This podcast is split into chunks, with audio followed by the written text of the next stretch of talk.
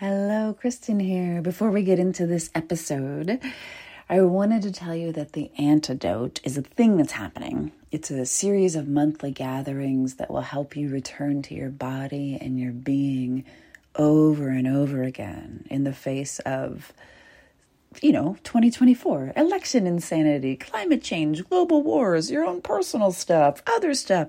It's crazy out there. And it's easy to abandon yourself and freak out. The antidote is for bringing you home to yourself so that you can be safe in your being, even when the world outside of you feels objectively unsafe. And because everybody's marketing at you and there's no reason for you to believe me, you can head to jointheantidote.com to grab a free recording of the first session that happened this week so you can feel it instead of thinking about it to see if it's a good match for you. That is jointheantidote.com. Scroll all the way down and you will see a place to pop your email address in and grab the recording. Hello and welcome to this episode of That's What She Said. It's another microdose, so we're keeping it short-ish and sweet. This is Identify the Pandemic Pattern. Oh man, it's not going to be that heavy because it's me, but we're going to do some things. We're going to identify some patterns. It's going to be cool. So we begin with a poem. This one is called Twins. And this is one of mine from a few months ago. Twins. The one who cares lies nested within the one who pretends she doesn't. The one who cares wants to give up because humans are too brutal to stick around and witness. She mourns the loss of the rainforest, the ice caps, the coral reefs. She weeps for all the plastic in the ocean that will be here long after she's died. She is full of grief for all the ways we humans shut down, numb, disconnect, go to sleep, give up, give out, and refuse to feel. She does not respond to phone notifications in a timely manner, which is one of her charms. The one who cares lies hidden behind the one who gets things done. The one who has a schedule, does the laundry, feeds the dog, pays the electric bill, stays on top of the news. The one who gets things done rolls out her yoga mat, meditates, and eats a nutritious breakfast. The one who cares sinks into the body when she can, lets tears fall down her cheeks in the bath, and breathes. She has few answers and asks eternal questions. She is often overwhelmed and leans into victimhood if left unchecked. I cannot give her unfettered time or she would pull me under again. So she nests, watching all those tasks get checked off the list, waiting for her moment to feel, to spin the globe of concern and take in the bodies floating on the Ganges, bloated with COVID, the white supremacists tightening voting restrictions, the black bodies piling up at the hands of police, the next reveal of the rapist who remains in office, and the next, and the next. The one who cares is most present with reality, but cannot remain there for long, or she is held down, held under, unable to move, until the one who gets things done picks her up, dusts her off, and says, yes, yes, yes. Feel all that. Use every breath to move the whole world through you. Let the entirety of existence be what it is, and then we'll get back to work.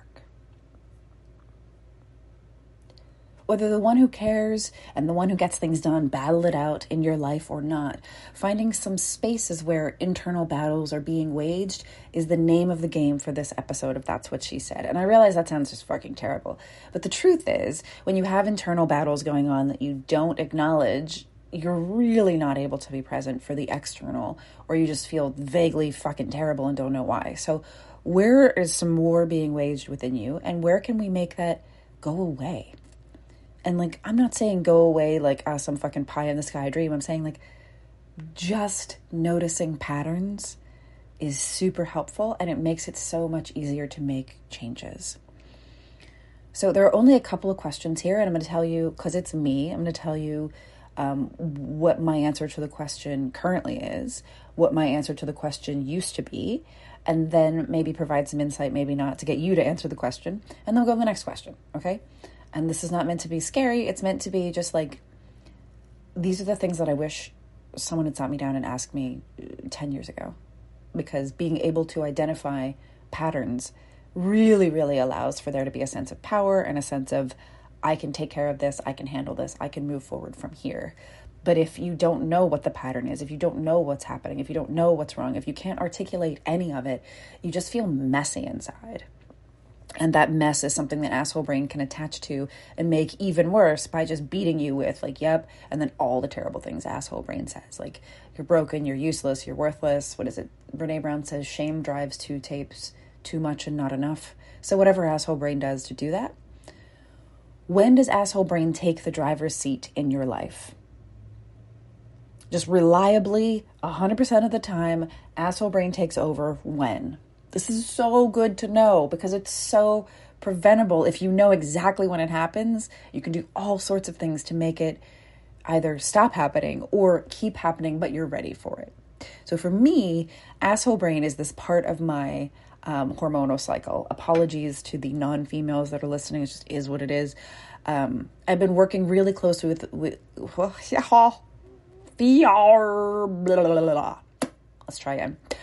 been working closely with my doctor for all sorts of tests, and we found a couple of things.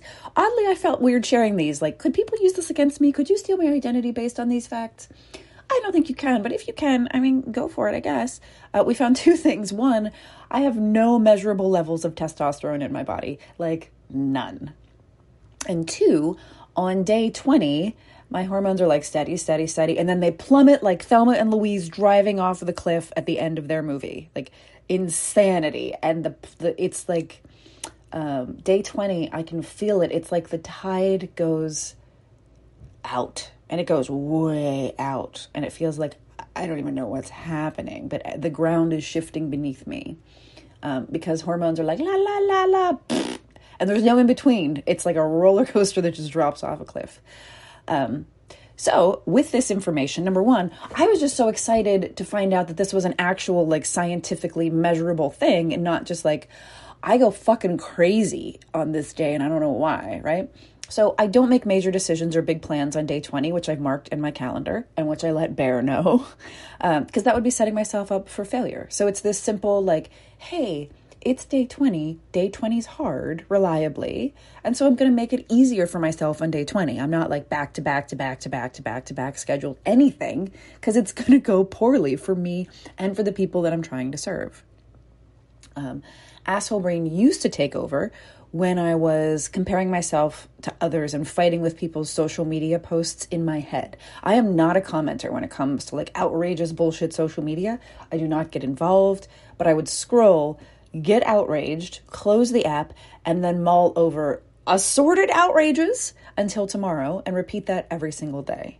And those outrages, like I'm not talking about controversial things. It was more likely to be tragic things, like indigenous peoples sharing what the bullshit that what's happening to them at this moment.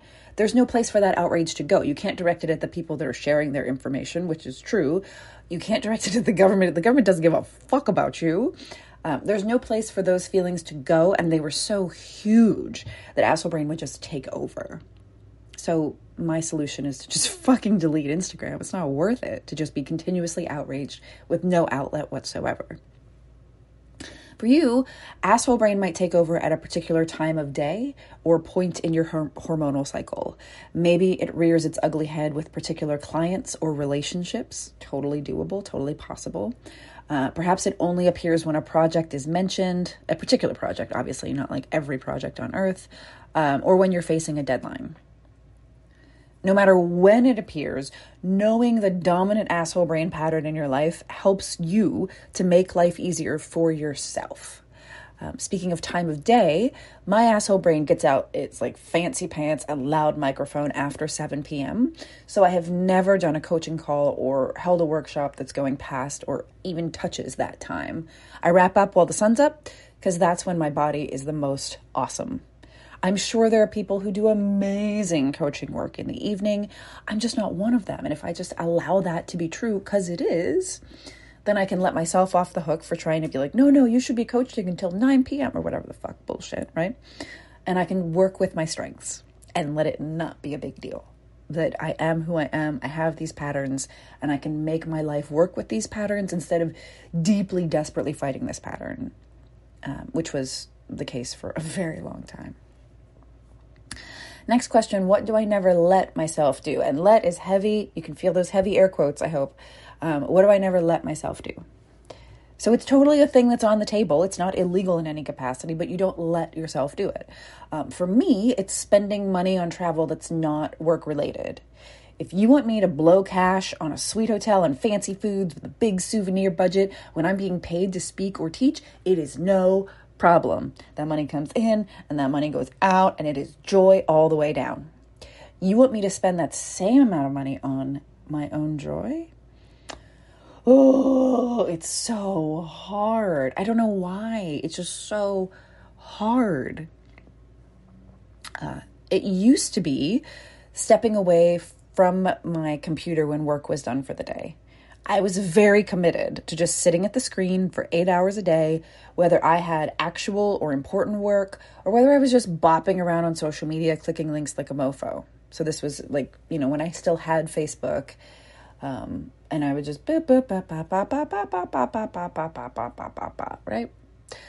It took years for me to master the quietly subversive 3-hour workday, which is episode number 204 of the podcast that you can find at kristenkelp.com/podcast, or wherever your podcasts are. Just scroll back to number 204. You might never let yourself spend money on your needs. Very common. You might never let yourself take time off. Also common. You might never pay yourself in your business. You're on that, like, I'm just going to reinvest in the business. Heavy air quotes again. Reinvest in the business, continuously never paying yourself. You might never let yourself say no, which is tragic. And how to say no is one of the, like, literally just copy and paste the ways that I will help you say no at kristenkelp.com/say-no. Because saying no is so vital to being alive. You might not let yourself have strong enough boundaries to create time for your work, time for your business, or time that's simply not someone else's to claim. So letting yourself have boundaries. And again, heavy air quotes on letting, because it's within your power to let yourself have boundaries, say no, take time off, spend money on your needs, pay yourself, step away from the computer, travel. Like, you can do all of those things, but you're going to have to identify and interrupt that pattern. So what do you never let yourself do? And how might you interrupt that pattern starting right now? If you need to journal, pause, make a note, go for it. Otherwise, we're on to the next one. And this one is hard. I might cry, I might not. What do you need to admit or give voice to about the way pandemic has impacted your life and being? So first, there's no fucking way that pandemic has not impacted you. There's not a human alive that has not been impacted by pandemic. Some more than others, for sure, certainly, yes. But there's no one that's just floating above it, oblivious, unchanged, no big deal, no impact whatsoever. So this is so important to articulate, and it's not something we're being asked to articulate because we're still in it. But the truth is, we're still in it, and we've been in it, and we're going to be in it. So it's time to ask this question. What do you need to admit or voice about the way pandemic has impacted your life and being? For me, it's missing the work I used to do with people face-to-face, in person, while breathing the same air. Face-to-face, in person, breathing the same air. Ugh. Whether speaking or teaching, I used to get on a plane to do that, what I identify as my truest work, 4 to 6 times a year. And that work travel combo fed me deeply, so deeply. As the years of pandemic roll on, and that's years plural, like there's a reason that we're feeling it right now. I miss the in-person work more and more. There is an amorphous, ongoing aspect to this particular grief that recently prompted me to start working with a therapist, actually, because I don't know what to do with it. What do you do with something that you've lost for the moment, but it might be permanent that you've lost it, but maybe not permanently that you've lost it. It's not ending. It isn't like a person died, so they're dead. This is like a person died, but they might come back, but might not, but maybe not. Like, how do you mourn something that you've lost and might get back, but might not? I don't know. Like, I'm really, really emotionally intelligent. I don't know. So I'm getting help. And if you need to admit or voice something about the way pandemic has impacted you that requires a therapist, by all means, get yourself a therapist, a psychologist, a psychiatrist, a helper, a support group, an accountability group, whatever it is that you need. There's no shame in the fact that pandemic is impacting you. It's impacting everyone. Early in pandemic, and this is really hard to admit, I needed to admit that long COVID kicked my ass. Like, I got COVID and had long COVID, and then was like months and months and months went past before I even heard of a thing called long COVID, because I had COVID in December of 2019 before it had a name. So I was in it for months before it even publicly broke, or before long COVID was like a thing that other people were experiencing. And I was way too deep in fear to say things about it, because asshole brain had convinced me that I would never be able to breathe or to think or to be witty or exercise, because breathing is hard, or even laugh ever again. Like, those fears subsided as my basic abilities and instinct returned. But it was really scary for a while. It's really scary to lose things that you find inherent to your being.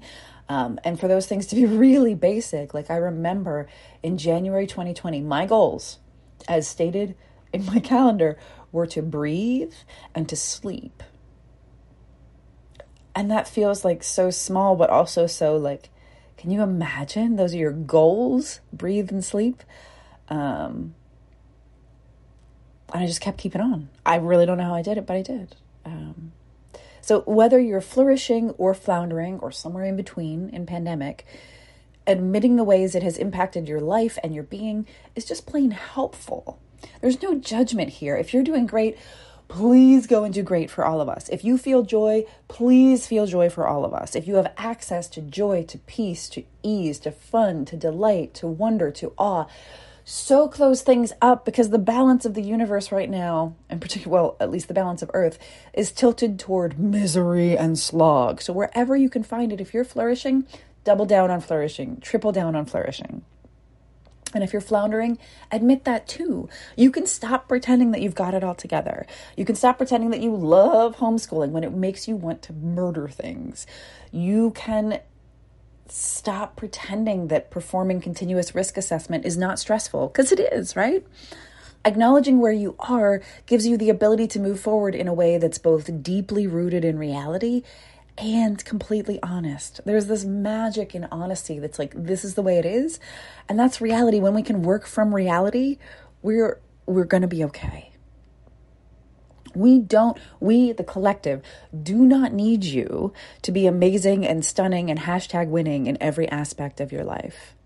But we do need you to be honest about where you are and what you need. And if you're like, who needs me to be honest about where I am and what I need? The people who love you want to know where you are and what you need. It is such a fucking honor to have someone tell the truth about, this is where I am and this is what I need. To put that question, what do you need to admit or voice about the way pandemic is impacting you, another way, where are you censoring yourself? What's roiling up within you that you don't say or that you don't let yourself say? What drives you batshit crazy but is tolerated in your everyday existence? And I know that, like, you don't always have control over that. I get it. Like, I don't have the ability to do anything about everything that Donald Trump is, represents, and has unleashed in the United States. Drives me batshit crazy, is tolerated, because what else am I going to do? But if there's something that you do or you have control over that drives you crazy, but you tolerate, maybe tolerate it less. What are you holding within you that is beating on the walls of your interiors to be let out? So many of my peeps, myself included, we have these big creative impulses. And when I don't let them out, when I haven't written for a while, when I haven't expressed for a while, when I haven't sketched or scribbled or painted for a while, it gets wild in here. And not wild that's fun. It's not wild like Reese Witherspoon's Walking and It's Wild. It's fucking, it's really intense. So I'm not suggesting that you go on some kind of social media rant that delineates every last thing that has ever pissed you off in the history of the world. That's not it. I am suggesting that admitting how you're feeling, where you're struggling, and what's driving you crazy allows you to do two things. The first is to relieve interior pressure. That feeling of, if I have to tolerate this one more time, I will burst into 1,000 pieces and destroy worlds. We want to eliminate that feeling or channel that feeling, and to ask for help whenever possible. When you know how you're feeling, where you're struggling, what's driving you crazy, you are better suited to ask for help and to say, this is what's going on and this is what I need. Uncensored, uncut you has many things to say. There's no way that you don't have many things to say about what's going on right now. Maybe you voice them, maybe you don't, but inside of you, I have no doubt that you have many things to say. Please find a way to express those things, whether through art, through conversation, through therapy, through hobby having, some other means, but please don't let the big feels eat you alive. That's the last thing that any of us need. And then another poem for you about expression. Penning bad poems is the only way to get to the good ones. Same goes for bad photographs, bad drawings, bad drafts, shitty first attempts. They're the starting point for your work in the world. Don't shy away from making terrible artwork, horrible messes, or unfortunate choices. These are the pebbles that are stacked to form your shoreline, the only risks that will count in a year's time. Go on, take a chance. Make it awful. Let your whole heart out and see where it takes you. See what your work does when you're not looking. See how it surprises you when you let your instincts out to play. Waste paint and supplies and hours at the computer writing. Give yourself to the unknown elements, the chaos of losing control over what you should be doing.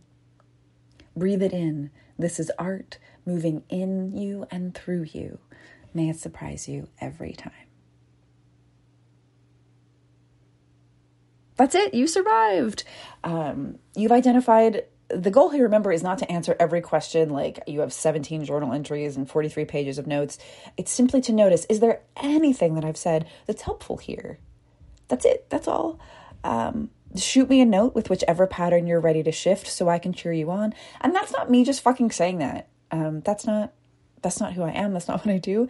I would really genuinely fucking love to hear from you, person listening to this at this moment, and tell me what you're going to shift. Tell me what's up. Part of what I'm trying to do here always is to both demonstrate vulnerability and then accept vulnerability as it comes to me as just par for the course. Like, because if we're not telling the big, deep, scary truth, who the fuck cares what we're doing? So this work, this knowing of ourselves and then taking action from the place of deep knowing is the work we do together in the Imaginarium. So if you would like to both return to yourself and find a way forward in the midst of pandemic, please talk to me about attending. The Imaginarium goes down in Philly from March 30th to April 1st or May 18th to the 20th. March 30th to April 1st, May 18th to 20th. This live vaccinated-only workshop for up to 7 humans will help you stay connected to both your interiors and the world around you via some magical structures I've set up that involve massive support and accountability. I don't say that lightly. I don't just call things magical for fun. It's really, really like I'm so proud of this work that I'm doing. And the fact that it's like this tiny little blip of I get to do this in-person work that I miss so badly is the bonus. Hit up bit.ly/talkwithkk to book a tiny call. Or if you're like, fuck it, I don't remember, just shoot me a note, k@kristenkelp.com. I will send you a link. It says, Nicole, an Imaginarium attendee. Remember this took place in November. I have never, ever, ever looked forward to December and January like I'm looking forward to it this year. And I didn't realize I would be so excited for these follow-up sessions. So it's not just a workshop. There's 3 months of support afterward. And it's fucking glorious. Current Imaginarium attendees are making massive progress. They're leaning on each other in gorgeous ways. And they're sending me frequent, oh my God, thank you for doing this work and introducing me to these women texts. And by frequent, I mean like at least weekly, sometimes a few times a week. These are women that are really committed to showing up for each other. And I'm really committed to showing up for these women. And it's really, really fucking beautiful. So again, Philly, Philadelphia, UNESCO World Heritage Site of the United States, March 30th to April 1st, or May 18th to 20th are the dates that we're looking at. If they are free, bit.ly/talkwithkk, bit.ly/TALKWITHKK. You do not have to do the rest of 2022 alone. Please let me help. And regardless of whether you can come or not, may your asshole brain be put in the way, way back seat. Like, remember those station wagons that had the front seat, the back seat, and the way, way back seat? Yeah. May it go all the way back there. May you find ways to let yourself do things that you would normally not and that are really good for your being. May you have the courage and the strength, the fortitude to admit the ways the pandemic has impacted your life and being, and then ask for help wherever you need to.